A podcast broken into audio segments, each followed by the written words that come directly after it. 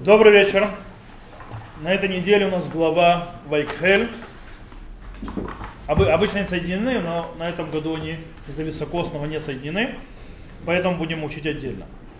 В принципе, на первый взгляд вы можете пройти по этой главе, по главе Вайкель, вы увидите, что она выглядит как обыкновенное повторение того, что мы прочитали в главе Трума. Э, правда, если мы немножко, скажем так, углубимся, то мы увидим, что есть между ними разница. Между ними э, описание э, э, предметов, то есть, возможно, атрибутики храма и того, что там есть, то есть в главе Вакель, оно, конечно, похожее на то, что написано в главе Трума, но порядок другой. Порядок написания другой. И, разни, то есть, и причина этой разницы в, в, в порядке написания очень проста. Глава Трума нам описывает заповедь строительства мешкана, переносного храма, когда Всевышний говорит о Муше, тогда как глава Вайгель нам описывает, как Муше передает эту заповедь народу Израиля. Естественно, это влияет на порядок вещей. Мы э, говорили, что в хра, то есть, э, когда мы учили главу Трума, Тецаве, прошу прощения, что заповедь Мешкана, который Всевышний передает Моше, э, она также включает в себя задачу, для чего нужна. Вы аккуратно, сейчас вам этот шкаф прямо на голову упадет. Окей? То есть чем, чем задача храма? У нас, какая, что написано, начинается описание заповеди строительства мешкана какими фразой? Кто знает, кто помнит. Васули мигдаш вешаханти бетуха. И сделают мне святилище и буду опитать среди них. После того, как идет описание всех заповедей, то есть всех утварей и так далее, и так далее. Потом у нас идет э, описание Арона, то есть э, ковчега завета, в котором находятся скрижали завета. Потом капорет, это крышка, на которой будет Всевышний говорить с народом Израиля. После этого шульхан, то есть э, стол э, с хлебами, на котором народ Израиля будет делать лехем апаним, то есть хлеб, хлеб как-то лехем по ним переводить, не знаю, хлеб, хлебодарование. Вот. А? Приношение. Приношение. Предложение. Предложение. Минура, которая освещает храм и так далее. И как мы знаем, что вся это описание потом идет опис, Муше описывая, то есть как, когда мы создали всякую утварь, идет описание Ирьот, Мишкан Крашим, то есть э, ткани, кожа, э, эти балки и так далее, все, что для того, чтобы храм, для того, чтобы сделать двор, в принципе, куда это все внести, эту утварь. И мы учим также, то есть, да, что это закрывается тем же заповедью, что и сделают мне святилище, то есть, то есть для, это будет для меня святилище, буду обитать среди них, в принципе, тот же самый подход. Окей. Okay. Э, то есть, в принципе, дальше, то есть это то есть, по, по, порядок, который дает Всевышний как заповедь. Когда Мушера Бейну расскажет народу Израиля, то он нам рассказывает, скажем, более реалистично, то есть строение. Он делает порядок другой по причине того, что сначала нужно. Для того, как мы дойдем до утвари, давайте построим, куда эту утварь ставим. То есть начинается с, с чего? Э, с того, что до, э, Моше э, обращается к народу Израиля когда он их собирает Вайгхель Моше, то есть, да, э, и говорит им, чтобы они в первую очередь что сделали? Собрали материалы. То есть, да, с чего мы строить будем? Потом, что нужно сделать? Выбрать главного каблана, то есть главного подрядчика, который будет это строить и делать. Э, после этого построить саму систему, то есть построить, э, приготовить сами эти балки, эти столбы, ткани, кожу и так далее, которым это все будет делаться. И только в конце описания, как нужно сделать предмет, утварь, э, ковчег завета, минору, стол, стол и так далее, и так далее. То есть это мы сейчас, то есть что мы сделали, мы просто технически объяснили, чем отличается глава Вайкхель от глав Трумат и Цавы. Значит, она очень похожа. Э, но но мы еще не занялись самым главным вопросом. Зачем Тора так много расписывает нам строительство мешкана? Очень много. Очень много места дано мешкану. Если бы это хотя бы заповедь была бы на веки веков, то это же временная заповедь. Только на время пустыни, там еще потом, пока храм не построят. И все. И можно было закончить очень коротко, то есть сократить нам э, время чтения Торы в синагоге, когда мы книгу Шмот читаем, разделить ее. Можно было закончить тем киколя шерсива хашемет моше, то есть да, что они сделали так, как заповедовал Всевышний Моше. Все! Как заповедовал, мы прочитали. Что еще писать, как сделали, сделали, сделали, вот это, вот это, вот это. И описание одного и того же. Для того, чтобы ответить на этот вопрос, нам нужно вернуться к э, основной теме книги Шмот. В чем основная тема книги Шмот? Дело в том, что Мушера Бейну поднимается на гору Синай на период 40 дней. Для чего? Для того, чтобы получить скрижали, Тору и заповедь, как сказано. Лохота, Турава, Мецва. Книга Шмот нам вообще не рассказывает ни о каких заповедей, которые получил Моше, кроме Мешкана. Даже когда Моше Рабейну спускается с горы, то что сказано?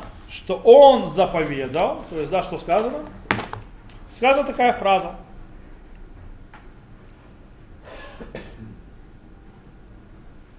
А затем подошли в Израиля, заповедовал им все, о чем говорил Господь с ним на горе Синай.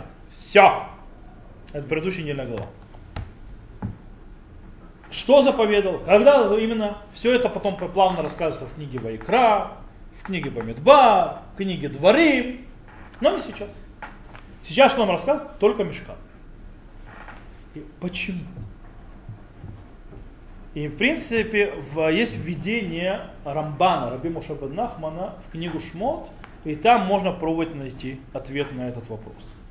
Дело в том, что пишет Рамбан, что описание Мешкана, и почему книга Шмот заканчивается описанием строительства Мешкана, потому что это заканчивает, э, э, заканчивает избавление народа Израиля из Египта. То есть Геула. Э, дело в том, что Рамбан называет книгу Шмот книга Геула, книга избавления. И она и заканчивается именно строительство храма, потому что это окончательный аккорд избавления народа Израиля. Э, это объяснение Рамбана нам поможет понять, почему Тора возвращается об описанием Мешкана в главах Вайкхель Пикуды. Дело в том, что высшая пик духовного, духовная ступень, самая высокая, которую удостоились народ Израиля на Синае, при Синайском откровении, исчезла и была потеряна, уничтожена грехом Золотого Тельца. Всевышний убрал свое присутствие, свою шхину из, из народа Израиля. И таким образом процесс избавления не закончен. Теперь, вмешательство Мошера Бейну после э, греха, оно было и помогло, чтобы предотвратить уничтожение, исчезновение народа Израиля, э, дать ему избавление, искупление и так далее, но не вернуть народ к тому духовной ступени, на котором он находился до этого. Это не дает. 13 мер милосердия, которые раскрывает Всевышний Мошерабейну в Некрацур когда он проходит перед ними и говорит, то есть Ашем, Ашем, Эль Рахум, Ваханун, Рахапаем, Рафхес, как говорит Гмара в трактате Рошашана, что народ Израиля то есть, будет делать вот этот порядок. То есть, то есть Всевышний прошел как шалех Цибур, то есть облатился в талит как э, посланник общины и показал, что будет делать передо мной, говорит Гмара. Как вот этот вот порядок, вот раз мер милосердия, и я им прощаю. Это помогло для, того, для чего? Чтобы дать народу еще один шанс но это не привело к возвращению Шхины назад. Это не дало. Для того, чтобы Шхина вернулась, народ Израиля должен пройти процесс. Какой процесс? Процесс строительства мешкана. Местилища, место, где будет обитать Всевышний. Его шхина, его присутствие. Похоже на разбитие, на разбитие, разбитые скрижали. Скрижали были сделаны Маасей Луким. Всевышний это сделал скрижали, которые были первые, которые дал Всевышний, он их высекал, он их делал, то есть огнем. Они потом были разбиты. И потом Муше Рабейну высекает новые скрижали Ашер Шибаки. Лухот Шнимки Решуним Ашер Шибарта. То есть первые, то есть э, вторые скрижали такие же, как первые, которые ты разбил, и Муше Рабейну высекает. Народ Израиля, раз...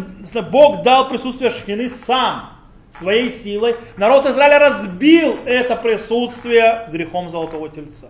Теперь он будет строить назад это присутствие своими руками.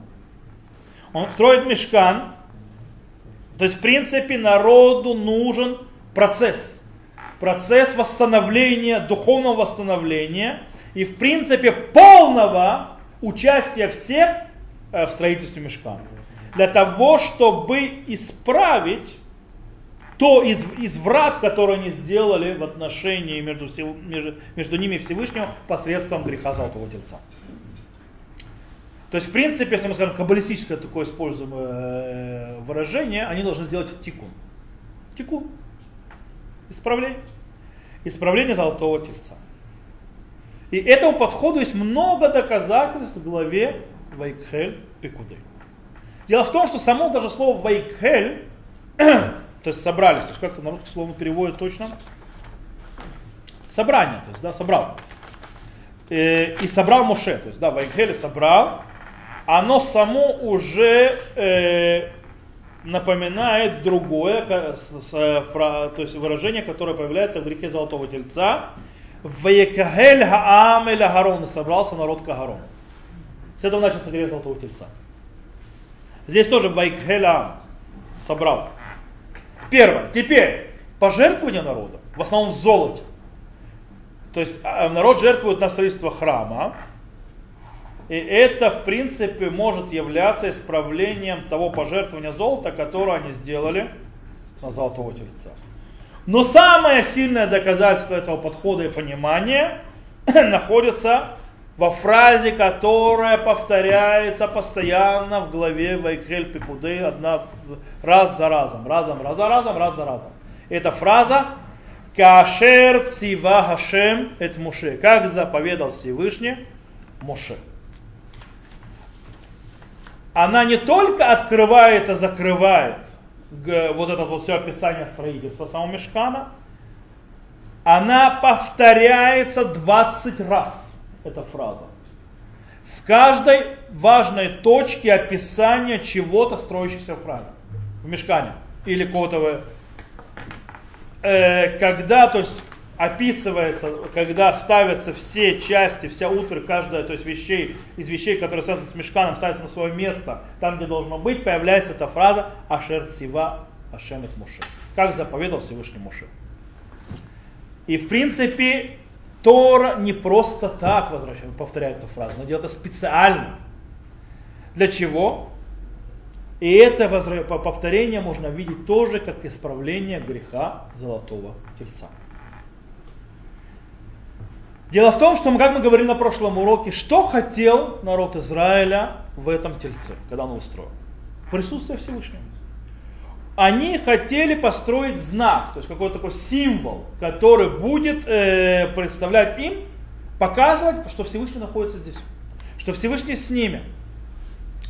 Э, проблема, что этот знак, то есть этот, этот э, символ, который они хотели построить, от него очень короткая дорога до идолопоклонства. Он проблематичный. Но вместе с этим Всевышний говорит, сам подход, чтобы была символика в этом мире моего присутствия, он неплох. Сама идея. Только нужно делать ее правильно. И поэтому она будет правильная только тогда, когда она выходит от Всевышнего, и когда Всевышний направляет, как правильно это делать. И тогда это будет святой, тогда там не будет проблемы. И поэтому повторяется Ашер Цива Ашем от Муше. Как заповедал Всевышний Муше. Они сейчас строят на земле э, символ, что-то, что показывает присутствие Всевышнего мешкан, то есть то, что Всевышний находится там, и это показывает то, что Всевышний находится там, и это сделано так, как заповедал Всевышний. И это исправляет их попытку делать символику присутствия, по их мнению, которое они сотворили за, за грехом Золотого Тельца. Можно еще увидеть одно доказательство из э, тому, что есть э, здесь исправление греха Золотого Тельца. И это в конце книги Шмот, в конце главы Пикудей, уже следующей главы недельной. Э, дело в том, что в главе Байгель и Пикудей, следующей главы, нет прямого, то есть как бы фразы, то есть ашрат шхина. То есть что спускается шхина, спускается Всевышний. Нет. Не существует. Дело в том, что на самом пике приготовки строительства мешкана э, и его, также у, и упорядочения утвари, которая внутри него, в первого Ниссана, когда они построили, появляется такая фраза. Вяхис анан эт огель муэд векводашем миля это мешка. Это, сейчас я вам 5 секунд, чтобы я не своими словами переводил. В конце глава, главы Пикудей.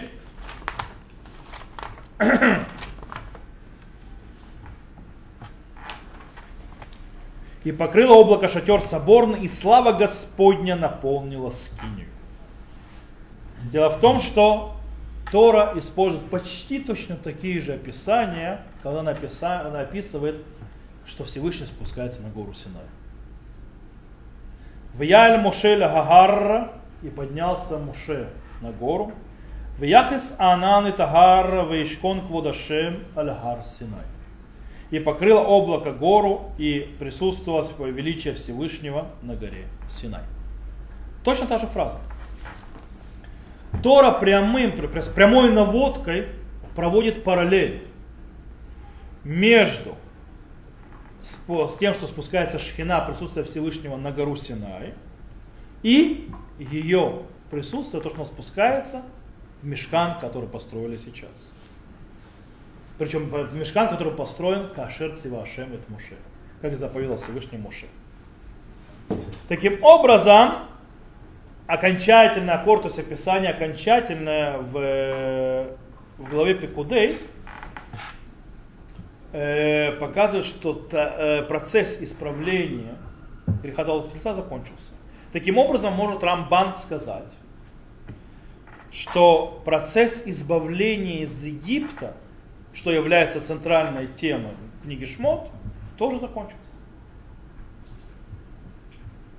Интересно, э, что описание, то есть описание в конце книги э, э, показывает также исправление духовной ступени народа Израиля, которая очень сильно пострадала в грехе Золотого Тельца. Дело в том, что после греха что у нас написано? У нас написано так. Мумуше и кахита огель, венаталу михуц махане, ирхек мина махане, векаралу огель муэд, вагая коль мвакеш ашем, яцайль огель муэд, ашер михуц махане. То есть Моше взял свой шатер и поставил его вне пределах лагеря, далеко от лагеря, и назвал его Огель Моэд. Огель Моэд, как это переводится? Шатер, а не откры, это откровение, шатер встречи, от слова литваэд. И каждый, кто хочет то есть спрашивает, про, про, просит Всевышнего, то есть обращается к хочет Всевышнего, выходит, э, то есть выходит э, к шатру откровения, э, который вне лагеря. То есть, в принципе, вот этот вот шатер откровения, который находится, он находится уход, показывает уход шхины из Израиля, правильно?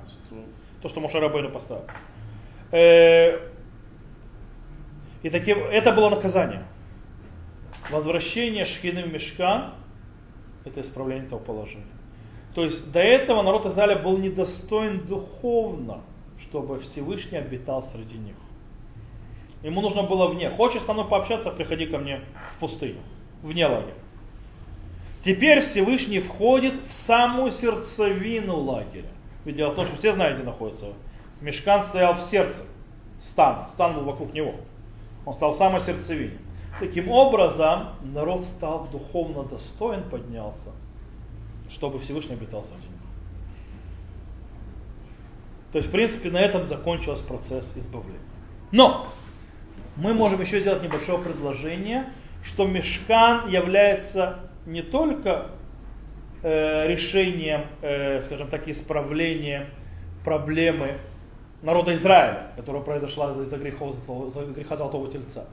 Но, она, он, но Мешкан является исправлением глобальной проблемы всего человечества. Объяснить как? Мы учили в книге Берешит, что человек находился в Ган-Эдене, и это самое идеальное место, где человек может быть связан с Всевышним. Самое идеальное. После того, как первый человек согрешил и был изгнан из Ган-Эдена, из Эдемского сада, Всевышний ставит на входе в этот сад перед деревом жизни, Эцахаим, двух кирувов. Правильно? Им херев лагата митапехат. С мечом переворачивающимся этим, огненным мечом. А? Правильно, не написано про двух, написано по киров, совершенно верно. Почему-то я сказал два. Два, потому что на мешкане. Кстати, да и в мешкане было больше, чем два. Э, да, нахон, их там не два было. Он послал киров, совершенно верно. Хорошее замечание. Что-то я не знаю, почему сказал два. Сам сейчас думаю, почему сказал два, непонятно. Наверное, потому что у меня керувает. Он поставил двух, он, двух снова. Он поставил Кируа в Ганедине перед Эсахаим. Окей? Почему там вся картина была два Кирува стоящих, с мечом, то есть перед этим делом. Не знаю почему. То, дело в том, что не просто так, что Кирувы в Хумаше больше ни разу не упоминаются. Кроме, кроме Аль-Хакапорт на крышке ковчега Завета, почему два? э, которые на, внутри которого, в этом, внутри этого ковчега кто находится? Скрижали. Скрижали Завет. А также они вышиты на порохет, вот это вот э, полотно, которое закрывает святая святых, между, то есть частью, которая святая, святая, то есть там, где стол, хлебов, там, где минора, и святая святых, там, где находится ковчег завета. Интересно, да? И это показывает связь. У нас есть кирувы, то есть другие, в Танахе еще. Помните, где у нас кирувы в Танахе? Ну, в Ахискеле, ну. У нас там кирувы, колесница, у Ямушем Шломо там тоже кирувы появляются. Окей. Так вот, и, э, получается, есть явно проводится параллель, э, которую можно видеть между Мешканом и между Ганэдом. Э, место, то есть Эдомском саду. Дело в том, что и в Мешкане человек может приблизиться ко Всевышнему. И там в этом мешкане стоят, стоят вышиты, находятся на крышке, керувы, которые тоже охраняют вход и подход. И таким образом это учит что? Что Эца древо жизни, которое было в Мешкане, э, в Эдемском саде, заменено на Тору, на, на скрижали, на Торы, которая находится внутри ковчега Завета. Не зря называется Эц Хаим Ги Ламахзиким Ба. Древо жизни, она для держащейся за нее. Это о ком сказано? О Торе, в Мишле. Она является древом жизни, которое охраняют два керува, стоящие на крышке. Наверное, оттуда их перенес. Двух керувов и в Ганеде. А? Надо вперед. Э, и таким образом получаемся, что, получается, что в мешкане мы находим еще одно проявление исправления – исправления греха первого человека. То есть таким образом, то есть, таким образом, то есть, да, в принципе, возвращение Мешкан делает возвращение к Эцахаим, к древу жизни, каким образом, когда мы соблюдаем союз с Всевышним. А что, за, что такое союз с Всевышним? Ничто иное, как Тора и заповеди. Соблюдая их, Тору и заповеди, мы присоединяемся к древу жизни. Мы присоединяемся ко Всевышнему. То есть мы приходим в то место, где находится полное соединение со Всевышним, тот же Ган Эден. Да, какое еще объяснение есть? Я говорю, есть комментарии, как, э, до того, как они сделали тельца, э, есть комментарий, что они должны были, они были на таком уровне, чтобы исправить грех Адама. И должна была быть э, вечная жизнь. И из-за того, что они сделали тельца, это не произошло. Э, я могу дать домашнее задание. Можно? Да. Э, как то, что я сказал, соединяется с тем, что ты сейчас сказал? Нет, то, что связь мешкана, вы связали мешкан. Я, а что такое вечная жизнь?